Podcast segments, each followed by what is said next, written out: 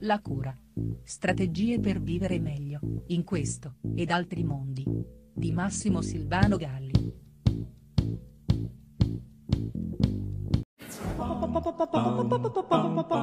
Nonostante la consapevolezza, il soggetto della cura spesso resiste al cambiamento, non solo per timore del cambiamento stesso, lasciare la vecchia e rassicurante strada pur malandata e piena di buche per la promessa di una strada nuova, per quanto appena asfaltata è sempre comunque esercizio difficile, ma anche perché il soggetto della cura a volte è pervaso da una sorta di paradossale piacere del malessere, potremmo definirlo, un ossimoro che assume i connotati di una vera e propria perversione. Ci si può infatti pure mordere la coda, ma quando ti accorgi che è la tua coda e ancora continui a morderla, allora appunto è necessario fermarsi e comprendere questo apparente paradosso. Per questo motivo, per seguire la strada della consapevolezza, il più delle volte risulta inutile ai fini della cura. Statisticamente il numero più elevato dei soggetti che chiedono aiuto presenta proprio queste caratteristiche: essere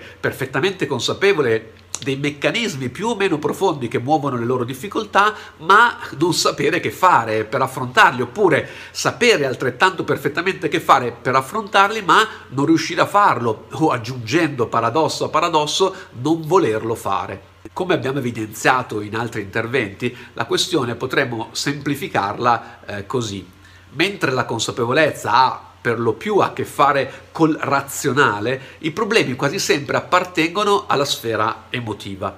Si tratta dunque di due linguaggi molto diversi, in cui l'adesione alla grammatica dell'uno non conduce necessariamente alla soluzione dell'altro. Mi piace riassumere questo processo nella storia del tizio che dice al terapeuta: dottore, ho fatto 10 anni di analisi e ho scoperto che odio mia madre, ma adesso che faccio? Già, perché il problema alla fine è sempre che fare, come agire, come cambiare i propri comportamenti, emozioni negative, pensieri, affinché non siano più disfunzionali, affinché non facciano più male, e spesso in questo la consapevolezza può senz'altro essere uno strumento, raramente è la soluzione. Come bene diceva Hans von Foster, se vuoi davvero vedere, devi solo imparare ad agire.